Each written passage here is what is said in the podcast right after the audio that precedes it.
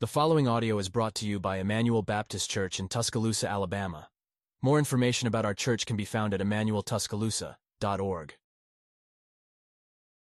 Uh, all right, so if you look at the very back page on the handout that you have in front of you, um, you will see uh, a, a developing bibliography. This list will grow uh, as time goes on, no doubt. Um, but these are the sources at least consulted. The ones that I've bolded are primarily the ones that I'm using or working from tonight.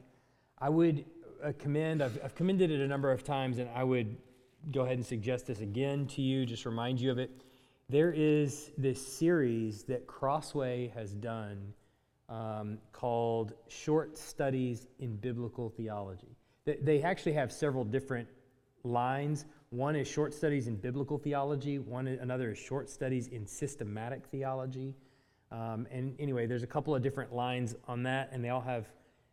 Once you get on the line, biblical theology or systematic theology, they all have a very similar cover, so you can kind of track track where they are. But um, they come out with new ones all the time, and these things are maybe hundred pages, and they're relatively small books. You can probably get through one in depending on how fast you read, anywhere between 30 minutes and an hour and 30 minutes. You know, if you were to just read it straight through. That doesn't mean you're able to digest all the content, you know, in an hour and a half, maybe, okay?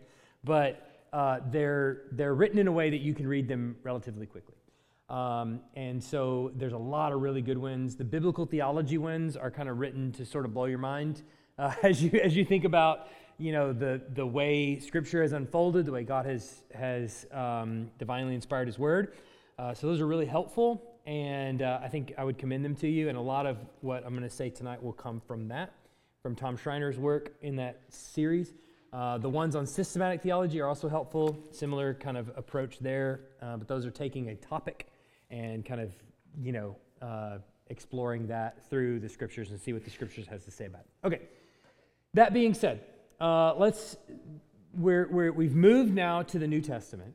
And our goal on Wednesday night really is to, as, as we've kind of gone through Scripture, we have, it took us several years, but we moved through the entire Old Testament and went through the entire Old Testament story. And so our goal on Wednesday night really is to think about the history and the development of God's Word, the story of God's Word, how it has unfolded in human history and really all the background around both the Old and New Testament. And so as we go into the New Testament, it's really important that we, we okay, we don't want to cross the Rubicon of that little divider in your Bible from Old Testament to New Testament. We don't want to cross it so much that we go, all right, out with the old, in with the new. We're all Old, New Testament. What we need to keep in mind is that we're still very much in the Old Testament even though we're in the new. And, and I think this is a hard thing because of that little divider, you know, that it's a hard thing for Christians to get in our mind that these people that are writing down these words in the New Testament are steeped in the Old Testament. They know it like the back of their hand. Through and through, they know it better than any of us in this room do. And so, so much of what's being written in the New Testament has its roots wrapped firmly around the pages of the Old Testament. So, so much of what we're going to be doing over the course of however long it takes us to get through the New Testament is going back into the Old Testament and going, remember this, remember this, remember this. This is what they're referring to. In addition to all that, we're also keeping track of all the other things that are developing. There's actual people who are are interacting with little baby Jesus, like uh, King Herod. Okay? He's a real person in history, and we got to figure out who he is and things like that, which we've been talking about. There's a, there's a real emperor in uh, Caesar in, uh, in Rome, in Caesar Augustus. And so we got to keep track of what's happening in Rome. And so all those things come to bear. And so what you kind of start to see, as we talked about last week, is that the Old Testament is not merely drawing to a conclusion with the New Testament.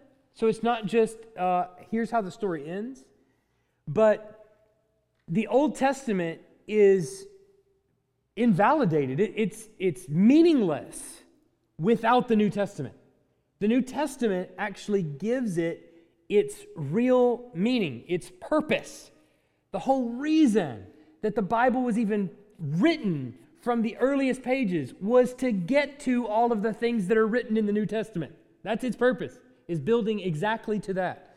And that we talked about several different ways that happens in this that we, we've got to keep in mind as we go through the New Testament. There is a narratival purpose, that means the story. There's the story is who cares about the story unless there's a New Testament, right? Unless Jesus actually comes onto the scene, who cares about the line of David? Who cares about any of the other stuff that developed in the Old Testament unless Jesus is actually born? Now it matters, right? So the New Testament is giving it its narrative purpose, its historical purpose. Who cares about the people of Israel? Who cares that they were the people of God if there's not a New Testament? Right? Doesn't doesn't matter because God then just well, he just left them and they were just gone, right? Um, theological purpose. What, does it matter that God saves? What does it matter that uh, who He is, that He's triune? What does it matter about any of those things unless there is a New Testament?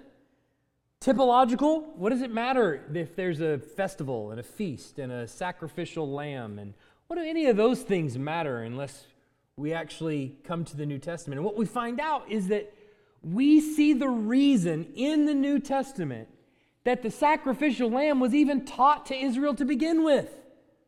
They would not have categories for understanding who Jesus was and the action that, he took, that took place there on Calvary, were it not for God teaching them about the sacrificial lamb back in the Old Testament. There's so many things like this that are typological that we've got to keep in mind. Um, and obviously the covenantal purpose, which we're going to be talking about a lot tonight. So the New Testament opens with the genealogy of Jesus, and this is what we spent our time on last week. Uh, it opens with the genealogy of Jesus, and it, it Matthew points to the fact that Jesus was the son of David. And what that meant is that all of Israel was putting the hopes of the Messiah, of the one to come to save God's people, they were putting all their hopes in whomever that child of David was going to be. And so, essentially, when Matthew opens up calling Jesus the son of David, he is introducing to Israel, maybe to some unbelieving, maybe to the church that he's a part of, maybe to everybody, all the above. He's introducing this character named Jesus as the one he's submitting to them to consider as the heir of David, the Messiah. That's what he's saying when he says, This is the son of David. He shows how he was the son of David. This is the Messiah that, I'm, that you're longing for, that you want, that you're hoping for. This is him. So it's important that we understand that even from those first words of the Gospel of Matthew, that's what he's doing. So the New Testament then is not telling us about a baby who's going to grow up to be king.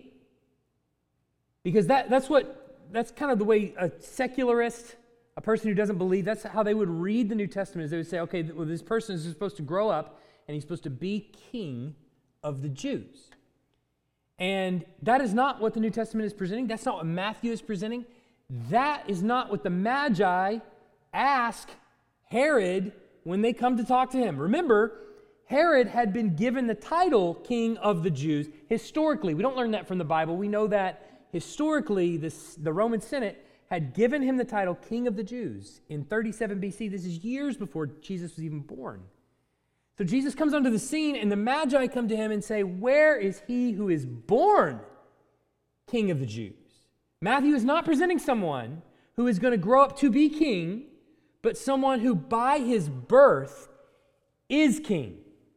By his very nature is king already. And of course, the rest of the gospel writers are going to only affirm that.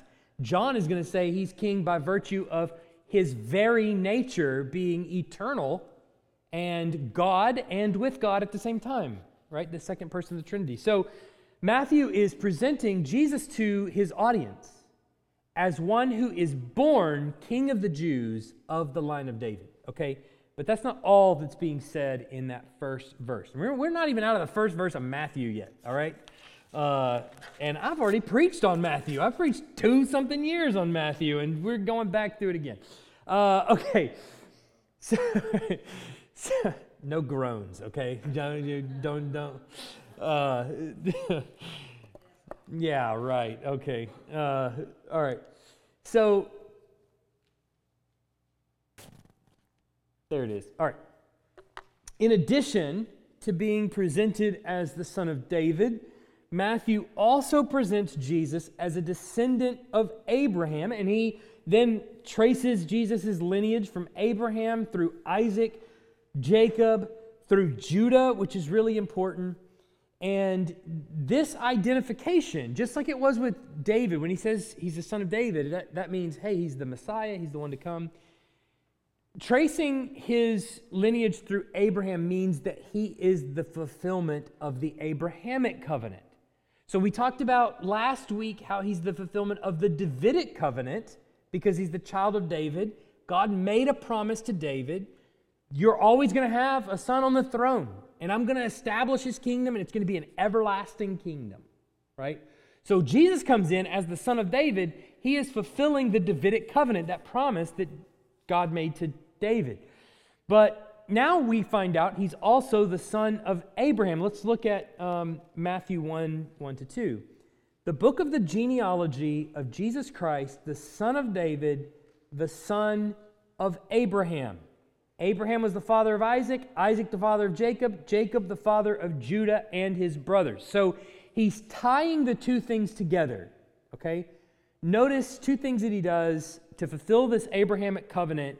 He not only has to be the son of Abraham, that is virtually everyone Matthew is writing to. I mean, at least his initial audience, anyway. Obviously, we're reading it and we're not necessarily children of Abraham in, in that sense, in the genetic sense. So he's writing to people and he's saying he's a child of Abraham, he's a son of David, but he then goes in to trace his lineage specifically through which child of Abraham? Yes, Isaac, which is important, not Ishmael. He is, yes, the son of Jacob. That's important. But then who comes after him? Jacob had how many sons? 12 sons. They became the 12 tribes of Jacob, the 12 tribes of Israel, as Jacob is later called. So, what son does he root Jesus through? Judah. Why does he root Jesus through Judah? Come on, somebody. That's right. So, as Israel, as Jacob, is blessing his children before he dies, he quickly moves through the first three Simeon, Reuben, Levi. Glad I could do that off the top of my head. I was worried. I started, and then I was like, oh, can I do it? Okay. Simeon, Reuben, and Levi. He moves past them, and he goes straight to Judah, and he says, The scepter will not depart from Judah. Now, is that a deviation from the norm? Why is that a deviation from the norm? Because he's not the firstborn. That's right. So he doesn't, he's not necessarily granted the, the birthright and the blessing and things like that. Now, it's not necessarily outside the norm in this story that we're doing because that seems to be more the, the pattern than the typical rule, but it is deviating significantly from the typical rule. Judah is promised the scepter, kings will come from you, he says, and so here we get the line of the kings. David is a child of Judah, and so then is Jesus. So Matthew is presenting this one Jesus, the son of David, yes, the son of Abraham. He is a descendant of the tribe of Judah, and that is important as a fulfiller of the Abrahamic covenant. But what, what does that really mean? Well, the covenant, remember, if you'll back up just a little bit before Abraham, you have a covenant there that God makes with Noah. And what I think would be helpful for you to do sometime, just if you want to kind of just, I don't know, as you're reading your Bible or something like that in Genesis, is read the creation of Adam and Eve. Read that creation story and read what, how God speaks to Adam and Eve, the commands that he gives them, the charge that he gives them, the reason that he creates them, what he says that he's creating them for. And then Flip to after the flood when Noah walks off the ark, and you'll see there's a lot of similarities between what God says to Adam and Eve and what he then turns and says to Noah. In fact, he gives Noah the same command to Noah and his family be fruitful and multiply and fill the earth and subdue it. Same commands that he gave to Adam and Eve. So God blesses Noah, he blesses his family, and he commands them be fruitful and multiply. But what do we find out right after the story of Noah? So if you're tracking with the story of Genesis, it goes Noah, chapter 6, and that story lasts all the way through chapter 9. What happens? Chapter 10 is a genealogy. What happens in chapter 11 of Genesis? Do you remember? Anybody? Anybody? Tower of Babel. Now, here's the problem with that. The command to Noah was be fruitful, multiply, fill the earth, and subdue it. In other words, you're supposed to, like Adam and Eve were, you're supposed to take the garden and spread it. Start here and work your way out. Adam and Eve didn't make it. Noah, it turns out, didn't make it at all either. His son is cursed nigh immediately after giving that charge. And then by chapter 11, we don't find everybody spreading out all over the earth. What do we find? They're congregating.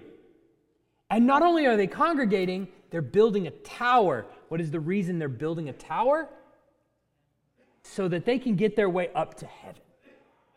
And it says God had to come down to them and confuse their language because they're not doing what they're supposed to be doing and spreading out. And so, what that tells us then is that even though he started over, he wiped the earth clean with everyone but righteous Noah and his family, what we find out is that sin from the garden had permeated the human heart. That was the problem. It wasn't the conditions they were in, it wasn't the, the I don't know, whatever. It wasn't bad fruit that they ate. It wasn't any of that kind of stuff. It wasn't anything external. This was an internal problem, and proof positive of that is he started over with a new person who was righteous, who sought after God. And Noah, not a day, I don't know how long it was really, but it seems like not a day after getting off the ark, is drunk and curses his son already. Right? And so everybody congregates. They're there trying to basically become God, create gods for themselves, or something like that. And so we find out that uh, there is this human nature that underscores the judgment that they deserved for forsaking God. And so the solution to man's needs of salvation, we find out, is really not going to be able to come from a human being. If the condition is inside the human heart, it really can't come from a human being, but only from the grace of God. So soon after Adam, uh, soon after Noah, obviously things start spinning out into out of control. After Adam and Eve, it certainly does. We find the same thing happening after uh, after Noah. But what do we find after chapter 11 of Genesis, which is the Tower of Babel? What happens in chapter 12? You got it? You're building a mental picture. What is it? Abraham is called.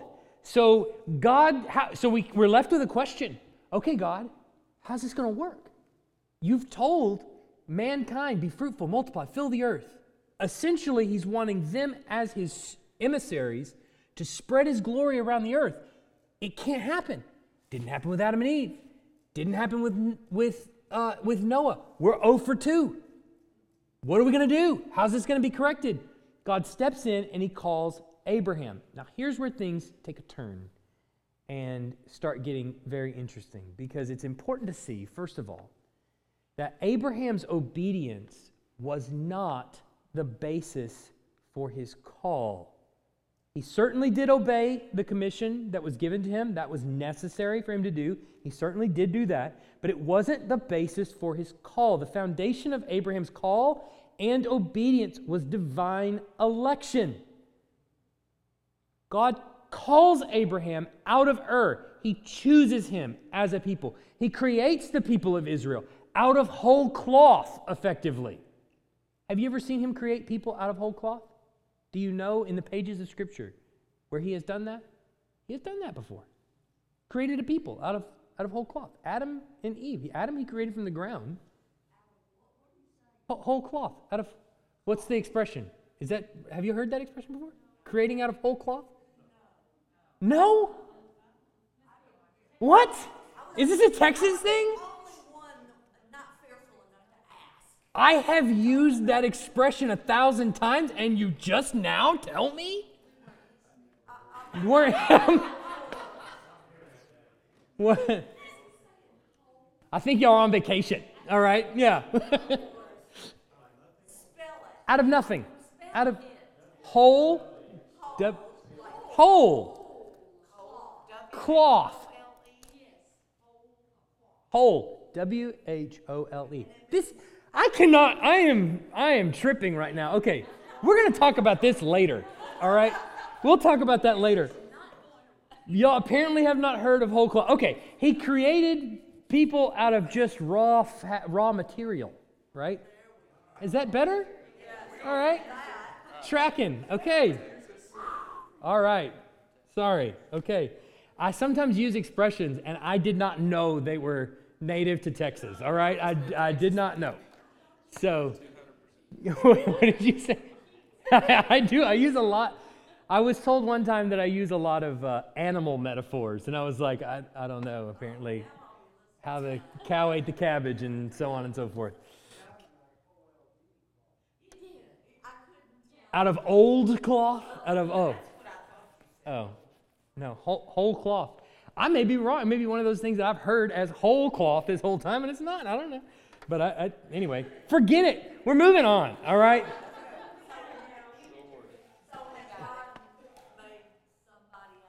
Yeah. And we find out, well, on the pages of Scripture earlier on, he does that, right? He creates a, he creates a people in Adam and Eve. He creates people from Adam and Eve. And so here he creates um, Abraham and his family really out of, he, he creates an entire people group out of nothing. He calls them and he says, You're my people, and this is what I'm going to call you. Okay?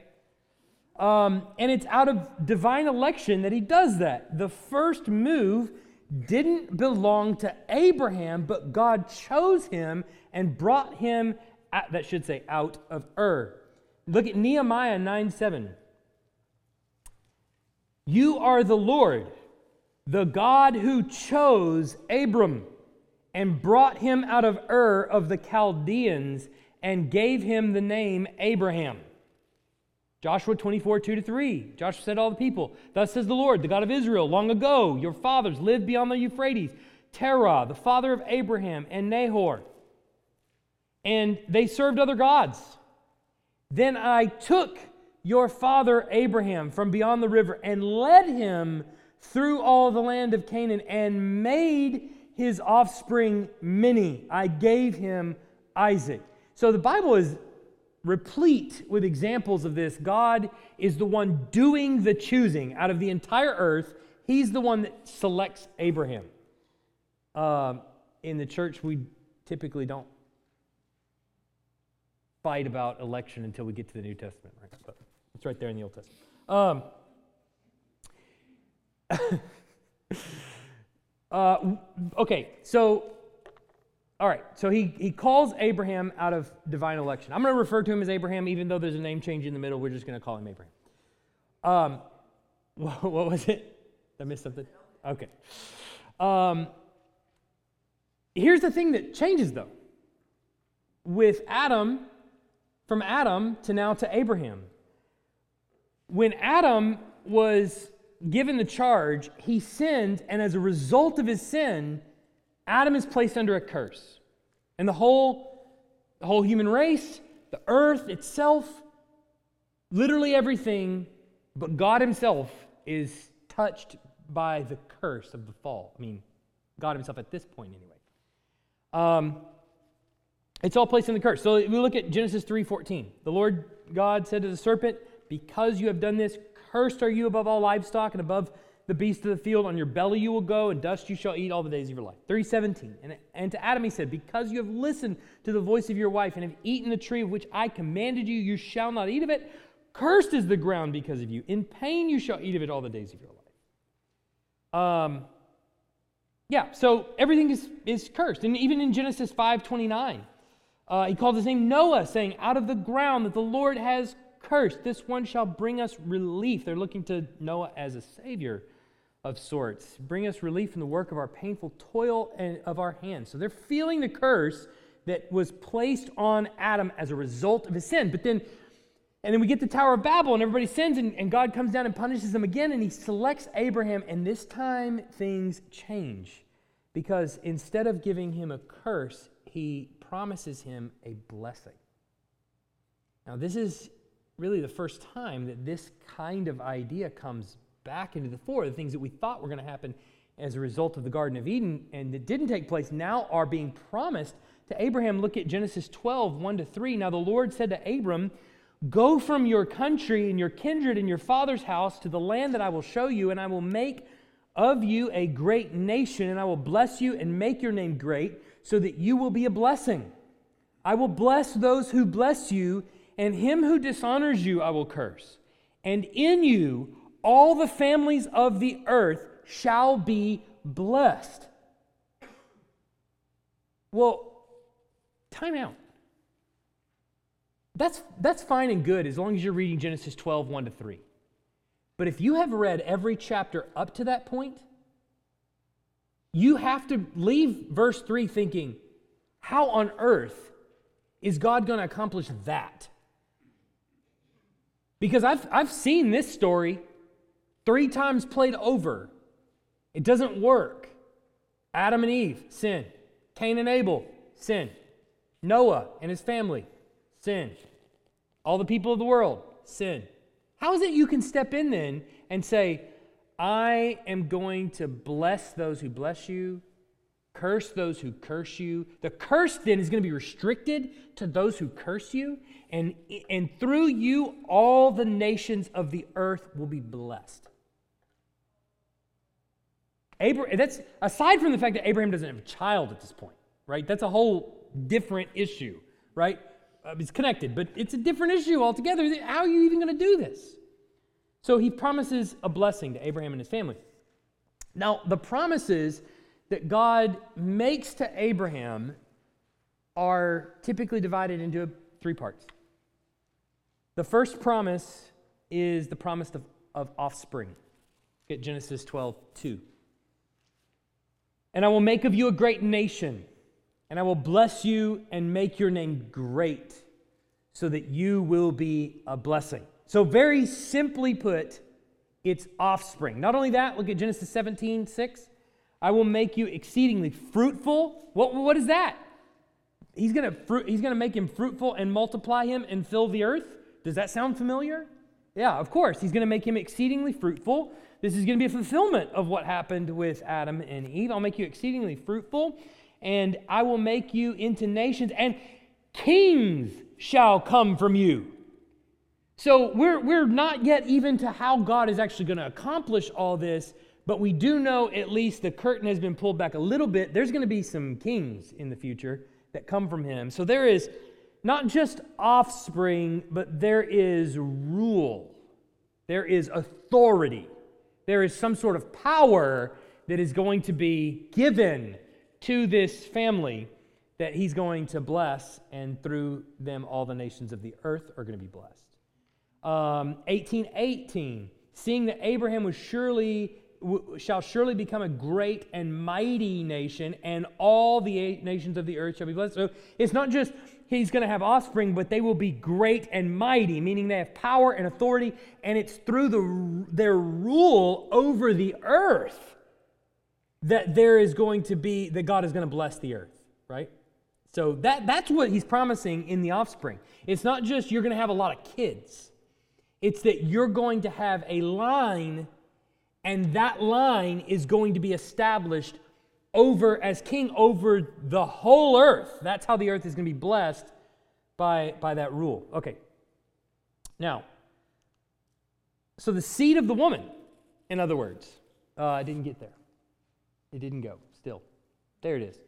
So the seed of the woman, in other words, would be the children of Abraham, and they would rule over the serpent and his offspring. Now, if we're being really careful students of Scripture, we'll go back to what to the punishment that God was doling out there in the garden when they sinned, and we'll say Genesis 3:15. You got it there on page three of your handout, in your verses. I will put enmity between you and the woman. He's talking to the serpent.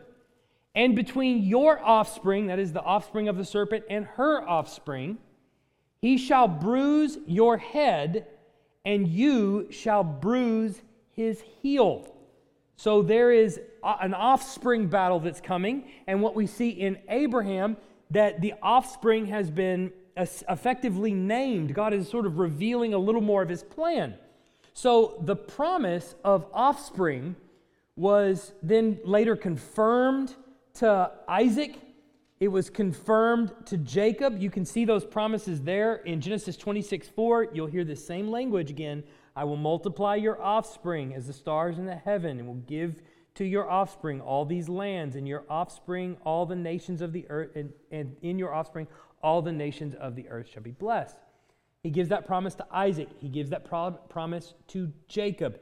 And so there is a essentially to this promise that he's giving, it's not just the number of children that you're going to have. The promise that he's given is a, a it's kind of a political promise to a degree. Right? The promise of offspring is a is a somewhat of a political promise. There's a political nature to it. Because it, it, it, it in, their, in them spreading abroad, in the promises to Jacob, in their spreading abroad, it's implying that they would exercise power over other peoples. So we have the picture then, and, and, a lot of this, mind you, is helped by what we know in the New Testament, okay? Gr- granted, I get that. But as we look through the lens of the New Testament, back at the Old Testament, what we're seeing is that, again, God is not just promising children, He's promising an offspring that is going to rule over everybody, the whole world. We're not just, this is not just a kingdom located in, a, in an area, in a remote place in the world or, or whatever. This is a person, an offspring that's going to rule over everything, over everyone. Okay, tracking so far? That's the, the promise of offspring. Sean. Yes. Oh boy. do, how much do we have time for? Let's come back to that. We'll get there. It, I promise you, we'll get there. Okay. Um, but yes, chew on that for a minute. Uh, consider what Jesus says to the Pharisees. That might help. Um, he says, You're of your father, the devil. Anyway, go ahead. Uh, I do want to answer it. I really do want to spend the rest of our time there, but we won't. Uh, so the second element of the promise is land. Um, so it's land. He, he promises to give him land. After Abraham moved at God's direction, he was told that the land that he was going to be given would be Canaan, the land of Canaan, that area that we're talking about now, that's in the news now, um, is given to him, is promised to him. The borders of the promise are also sketched in. Abraham's offspring would possess, this is specifically told to us there in Genesis 15 18, would possess the land from the Nile to the Euphrates, which is effectively that area, but much broader uh, than what we've seen, which we get as, at least the, as far as the author is concerned, seems to be fulfilled in Solomon's time. There's hope anyway, there's optimism. Solomon, it says, and you can see um, 1 Kings 4:21. Solomon ruled over all the kingdoms of the Euphrates to the land of the Philistines and to the border of Egypt. So that, that verse that's written there is, is, has hyperlinks in it. You don't see those, but they're there. in the mind of the author, he's hyperlinking that back to Genesis, where that's promised to Abraham that the people would rule over that whole area. And so they're seeing Solomon's reign and they're going, hey, oh, I think we're, we're getting there, right? Well, Solomon is, is the one, he's the son of David. And God is going to give him this, this land. And so there it is. It's promised to them. This is going, part of the rule that this offspring is going to have is that he's going to possess this whole land, right? This is going to be his, his border, his, his area. The third promise to Abraham was that through him, all the nations would be blessed. Genesis 12, 3. I will bless you, those who bless you, and him who dishonors you, I will curse, and in you all the families of the earth shall be blessed. So the promise of universal blessing was confirmed to Abraham, to Isaac, to Jacob. The promise picks up the words of blessing given to Adam and Eve and to Noah. This is effectively, he's saying, Look, Abram, the, the deal that I made with Adam and Eve was not nullified because they sinned, nor did Noah catch me off guard. This is the purpose. It's through your family, I'm going to do this. But we don't necessarily know how that's going to come about. In fact, Paul's going to tell us in the New Testament it's a mystery to, it was a mystery to everyone how he was going to do this, how he was going to really accomplish this. But the covenant with Abraham was never focused solely on Israel. And that's what I want you to see here. It was never focused solely on Israel. From the beginning, there was concern that the entire world would experience blessing. If Abraham was a kind of new Adam, you might say, in that, that area, that, he, that land that he's promised, which would be effectively kind of like a new Eden, then there was a desire to see that Eden extend the entire world so that Israel would be the rulers of everybody. And that the king of Israel, the king of the Jews, would rule the entire world. And through that, God would bless the nations. You tracking so far? So if you think back, now go back and read 1 Samuel. Go back and read 2 Samuel. Go back and read the Psalms. Where David is king, God has made a promise to David, and he's set up to rule in Zion. And they've got the temple there. And then they go and they expand the borders of the kingdom and they conquer peoples. Why are they doing that? They kill people who will not submit to God, and those who do submit to God, they take in. Why? Because of this promise. This is how God was going to bless the world. How will the pagans out there bend the knee to the one true and living God unless they come under the submission to the, of the king who receives his direction and commendation from God and can then teach the nations how to serve God. Does that make sense? So that's the reason they're doing the things they're doing. When, when I preach on Sundays and we talk about David being the tip of the spear of the kingdom that God is thrusting in the world, this is the kingdom that he's promised, that he's building. And David is seeing that he's the first. He doesn't, maybe he doesn't know if there's going to be another one come after him.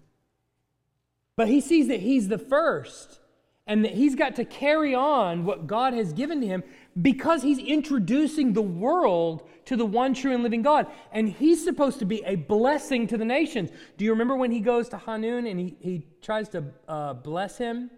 And he and they he cuts off his beard instead. The guy the guy cuts off the servant's beards and sends and sends him half naked back to David. And David is like, "Well, why would you, you know, scorn my blessing?" What well, turns out his men had said, "He's not really trying to bless you.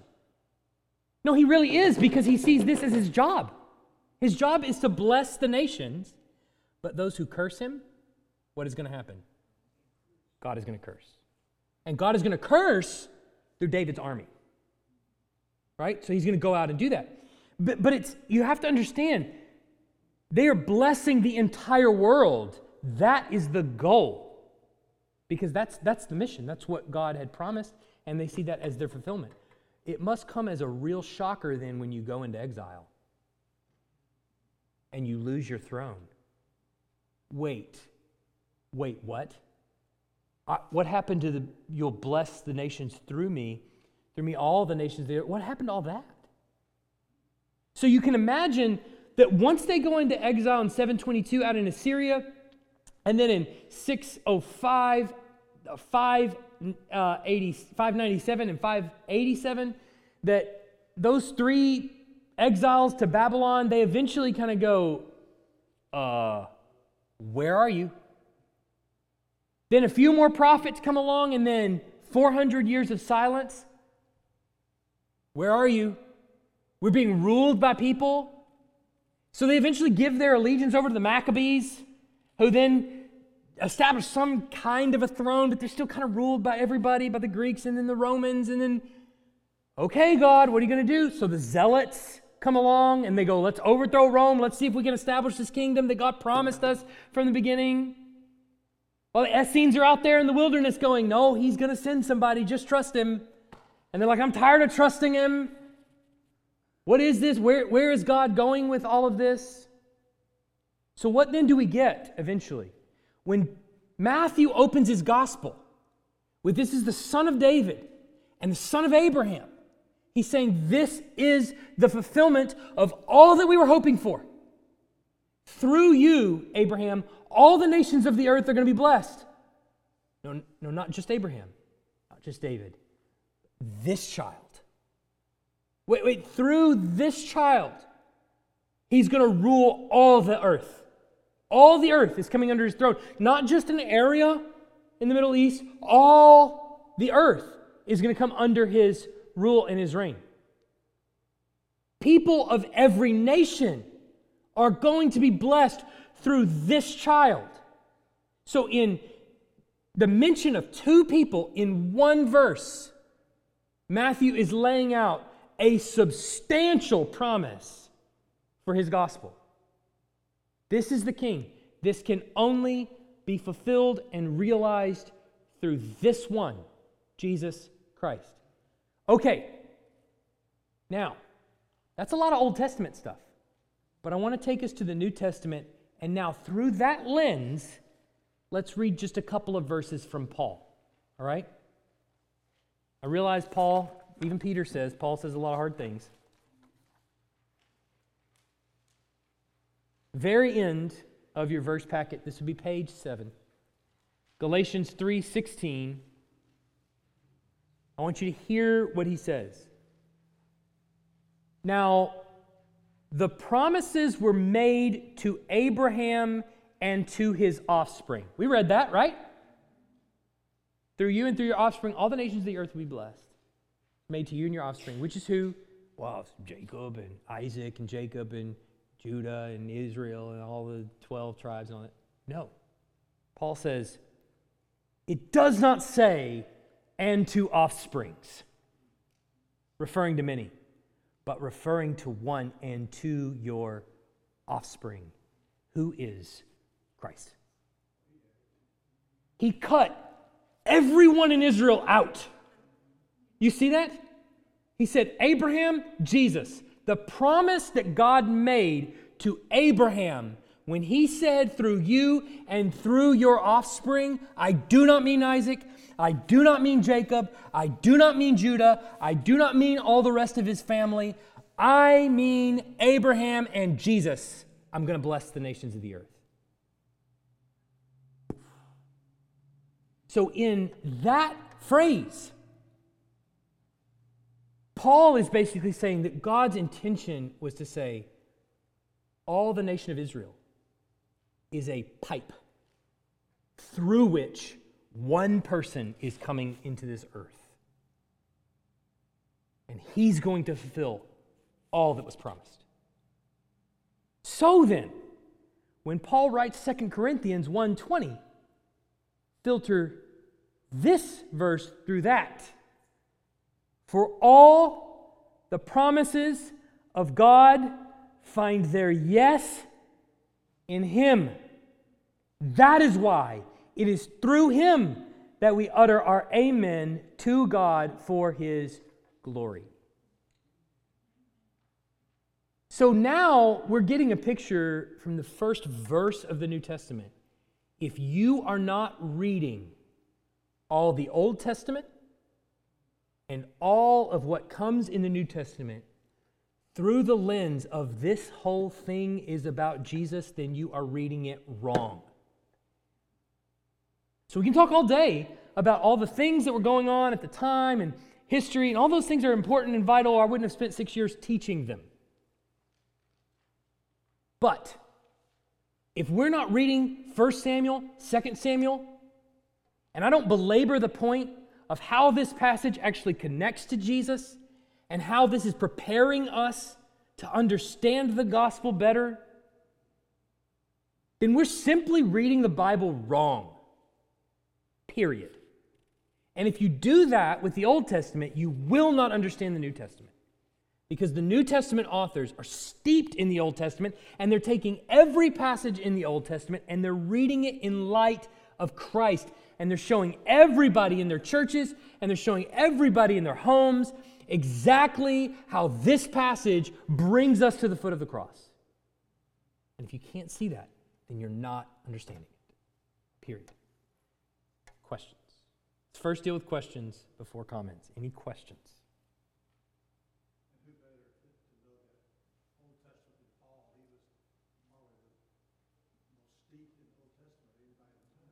Yeah. Yeah, so we know that they're, they're, they only had the Old Testament, all right? So they, when they first got started, everybody's going, hey, Jesus rose and then he ascended and he just left us here. What do we do on the first Saturday or Sunday or whatever? What do we do with this first weekend that we've got to ourselves? Well, we've only got the Old Testament. Okay, well, let's just go into the synagogues and let's just read the scrolls like we always do and let's go, instead of just reading Isaiah 53 and saying, well, wasn't Isaiah cool? Let's talk about how Isaiah 53 is preparing us for the cross of Jesus that just happened 50 days ago.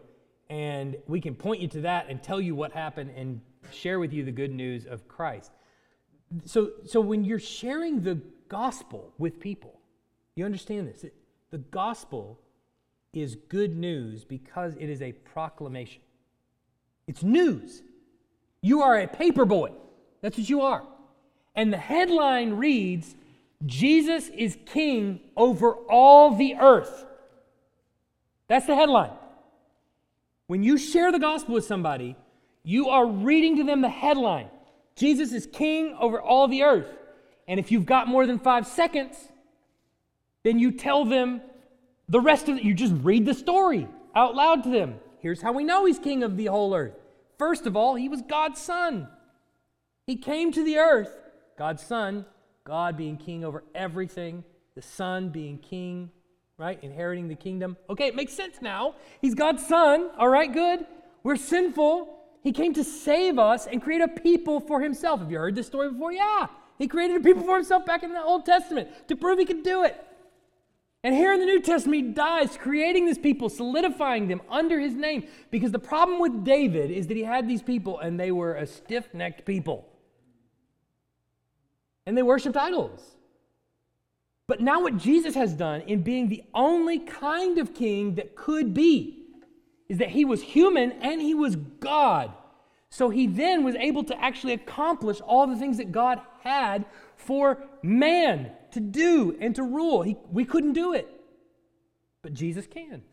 Right? So you, you're, just, you're basically declaring to them the news that because of Jesus' resurrection, he is king over the world. So what do you do then? What do you do, sinner that I'm talking to? I'm sharing the gospel. What do you do? Bend your knee to the king through repentance and through faith. And he welcomes you into his kingdom. That's it. That's what you're doing. It's the essence of what we're doing when we share the gospel. Other questions? That's a lot of stuff. Outside of seed of the serpent. we'll, we'll get there. We'll get there. We'll get there. We'll get there. Yeah, Jesus got a lot of Pharisees to deal with. Okay, is there anything else? All right, good deal. Let's pray. Heavenly Father, we are grateful for your word. We're grateful for really all of it, just everything that you have given to us. We could spend our lives here and never exhaust this verse Son of David, Son of Abraham. Um, you have given us so much to think about, so much to chew on, so much to learn, so much to appreciate about this whole story unfolding over millennia. About the authenticity and the validity of the Bible itself and this unified story that's being told from page one to page whatever, end of Revelation. What an amazing thing that we can see unfolding. Sometimes even the authors don't fully see. We are helped in every way by your word, and we're grateful for it as it shapes us, as it corrects us, as it trains us in righteousness. So we pray that you would give us help to understand it. And as we understand it, come to know more of who you are. That it would deepen our worship of you and our desire to share this good news with other people, we pray. In Jesus' name, amen. Thanks for listening. If you live in the Tuscaloosa area and are looking for a church, we'd love for you to visit. Our service times are Sunday mornings at 10:30 and Wednesday nights at 6:15.